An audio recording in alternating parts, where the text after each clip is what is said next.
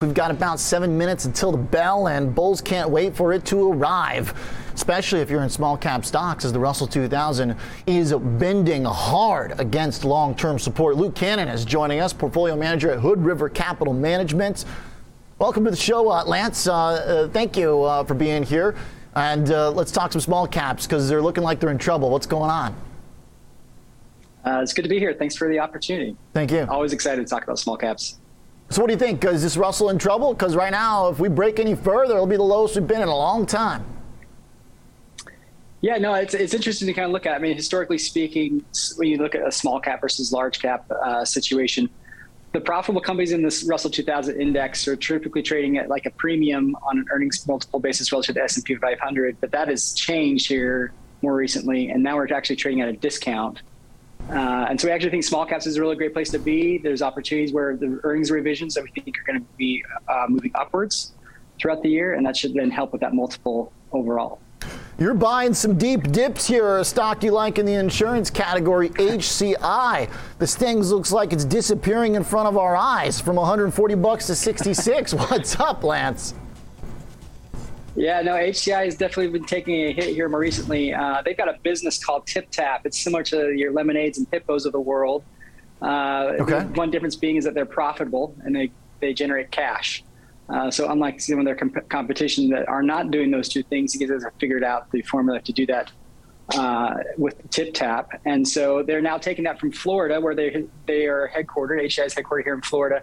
They're now taking that same type of product and they're taking it to the rest of the country we think there's a lot of opportunity. The idea from HCI's perspective was to roll this out. They have two segments. They have Home Choice, which is their uh, legacy kind of P&C business, and then they've got TypTap, which is this newer kind of technology product. They're going to roll that out and do a spinoff. They pulled that back due to the recent uh, market volatility, if you will. Uh, and then, but they continue to manage that internally. They have all the cash they need to continue to manage that and build that business. And so we think that this is a really great opportunity to buy that business at a huge discount mm. and uh, take advantage of that opportunity over the long term as they continue to expand their distribution, not only in, in Florida, but also in the Northeast and other areas of the country this year, and then further expand that in 2023 to other states. And uh, what kind of growth do you think uh, we should expect on the top line? I mean, as you mentioned, uh, there are some hot competitors out there, but uh, very nascent ones that um, m- most all of them don't have any profitability at this point. Market hasn't cared about that stuff for a while. I guess your view is that it's going to start caring soon. Yeah, obviously, in the last little bit, the market has definitely cared about cash flows, earnings, the opportunity to actually generate cash flows. And so TypTap itself has been growing, you know, triple digits. Uh, in 2021, they grew 100%. Uh, they had the goal of doubling again this year. We think that the opportunity for them to continue to do so, maybe not at a 100% clip every year, but definitely in high, you know, high double digits, is definitely on the table for them.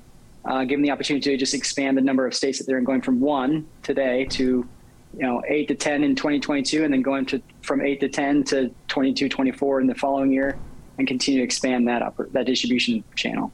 Let's talk another one. Uh, Kornit. Uh, we've had the CEO of the company on a few times here on our show. Israel-based digital printing tech for textiles, uh, clothes, some other applications too. Another one that's gotten yeah. thrashed lately. What about this?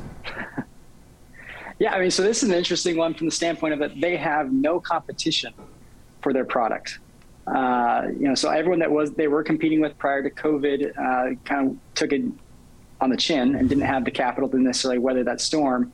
But throughout COVID, you had the opportunity for them to develop these relationships with new companies outside of Amazon, which is their biggest customer. So now you're talking about like your Nikes, your Adidas, your Under Armours of the world, as they needed to be able to bring product to market faster to you know whether the supply chain uh, situation we're seeing, they have benefited, and so they've got more demand than they've ever had. The visibility on the earnings and even the revenue side of things is the best it's ever been and they've got new products that are coming out that will continue to expand their TAM within their own markets, but also then further outside of the, uh, what they've historically done.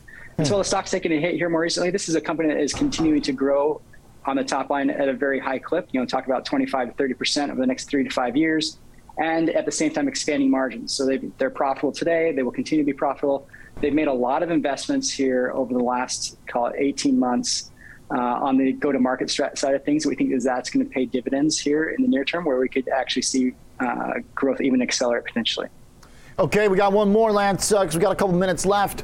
Uh, let's shift yeah. gears, uh, but still kind of futuristic. Uh, Celsius Holdings uh, with the fitness beverages uh, seem to get a lot of popularity.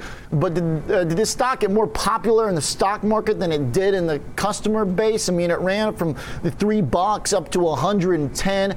And now it's unwinding. It's been an extraordinary uh, a couple years for this stock. I mean, still way up, uh, but another one uh, that's gotten blasted.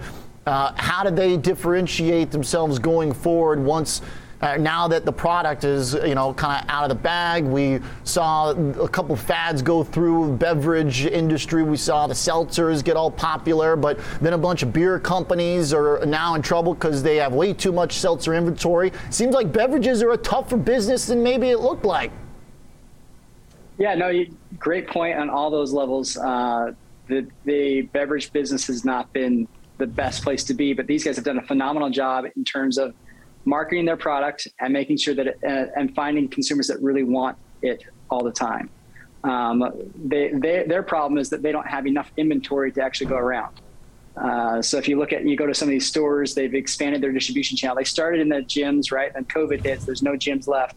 They shifted to online. They quickly went from being a no nobody to being the number two shareholder, uh, number two market shareholder for Amazon.